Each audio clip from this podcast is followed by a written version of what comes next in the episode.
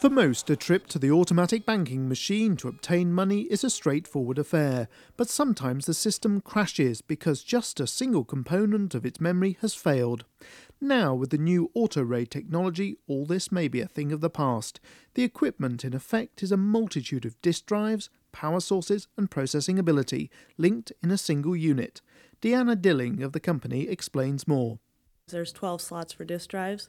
There's two slots for controllers, um, three slots for fan modules, and two power supplies so that it provides fault tolerance in multiple components in case you have a failure. You have another component that can take over for the system, which will keep the system up and running for the end users. So, why is the company making such a big deal about that if all it's simply done is, with a little bit of wire, hook different control things together? It's made things easier for the end user in configuration, installation, and management. Um, there's a lot of intelligence on the controller. It's basically the brains of the system that makes us different from traditional RAID products. You say the brains of the system, but what does it do that is different? The intelligence of the controller actually will migrate data between different RAID levels on the disk drives and control and manage the data input and output from the system users and optimize performance for in any situation let's take a look inside then. Let's have a look what's in the box.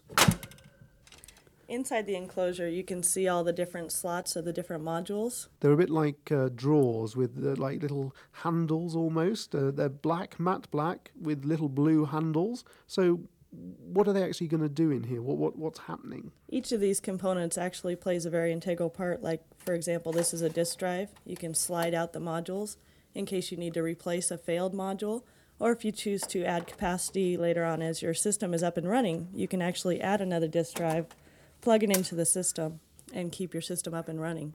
But it's the equipment's controlling processor which is the real brains behind the system. It simultaneously organises and coordinates the work of all the disk drives and power sources, says project software engineer Brian Diamond.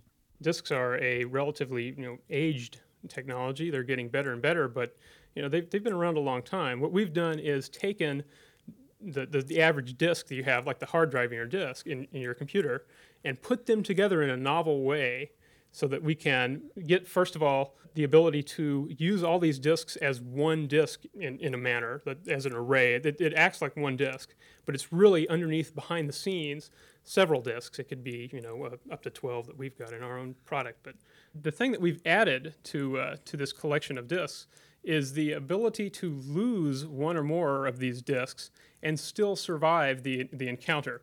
Everyone has probably dealt with computers, knows what a hard disk crash is. And what we've done with this array is we've had we have enough redundant information in the array present so that you can lose one of your devices, one of your disk drives, and still have the whole operate as if that missing device was still there. So, in simple terms, is it a bit like saying in the old days the filing cabinet would simply be lost, whereas now all you're losing is the file in the cabinet yeah. and you've still got the whole thing there? Maybe more like uh, you have a filing cabinet where each individual file holds some information and there's one master file that holds information from each little pieces of each individual file so that if you lose one file completely you've still got that master file that you can use to generate back what you just lost as if it wasn't gone at all. But the system doesn't just stop there. It also provides the user with even more storage space per disk by using a novel and intelligent processing device. The chip constantly monitors data retrieval and stores it in the most efficient way. Brian Diamond once more. Uh, you can hear the sound of the whine of the fans and power supplies around me although this, this test area has a lot of a lot of machines in it, we do a lot of work here. The real work is done back in the lab, back at our desks, typing in computer terminals, basically, to come up with the uh, with the software that does has the intelligence, that does the does the work that makes it easier for the user in the end. So, in terms of the software, what's it offering the user that they didn't have before? It's offering a much easier way to manage your data. Instead of having to learn or read a large manual in the past, and uh, understand the different what are called RAID modes, ways that the data is arranged on the disks, very technical kind of information that uh, you know we engineers sit around liking to think about, but other people probably don't. Instead of having to know about all those, you basically all you really have to know is put the drives in and turn it on. You don't have to make decisions about uh, how you think your data is going to need to be managed. The the component, the the system makes those decisions on the fly based on how your, your data is accessed, on the, the patterns of uses of, of the data. It looks at your data as it's, it's being processed and tries to figure out what the best way to store it and retrieve it is. So basically, as you tell the, the, machine, as it were, to work, it's actually reading all of your data and deciding what to do with it. But what it more is looking at is not the data itself, but the access pattern of the data.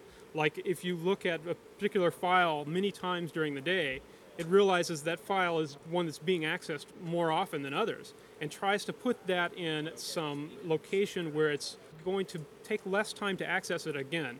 It's going to basically try to predict future behavior based on what's happened in the past.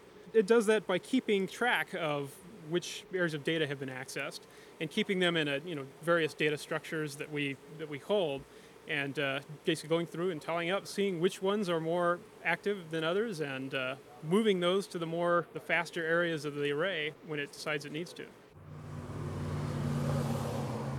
Phil Devon, you're a market analyst for the computer industry. What has the market actually had to put up with prior to this new development? In the past, it's been very difficult to configure a disk drive system to work with your computer, and you had to sit and know a great deal about the machine, plus spend a lot of time to make it run. The new technologies now make it so that the average guy on the street can walk up, configure a system, and get online with his personal computer very quickly. You say the average person in the street can actually do it, but how much of a reality is that going to be, though? Because at the end of the day, surely you'll still need to have some knowledge. This is a, a package that's used by network administrators, but it really makes it easy and quick for a network administrator to set up a system rather than taking weeks to understand how to set up a, a disk subsystem for a server in a network, say. The plug-in, the configuration will just take a few minutes, then you can get on with your business. To commerce generally, what effect is this going to have in hard dollars? Not only is the setup time short and inexpensive, but the period of time that it might take to rebuild or to upgrade the product is very, very short. Typically, an hour's downtime in an industry means hundreds of thousands of dollars of lost revenue. In this particular case, the upgrade is very quick, uh, it's efficient, and that $100,000 can be spent on more equipment very quickly.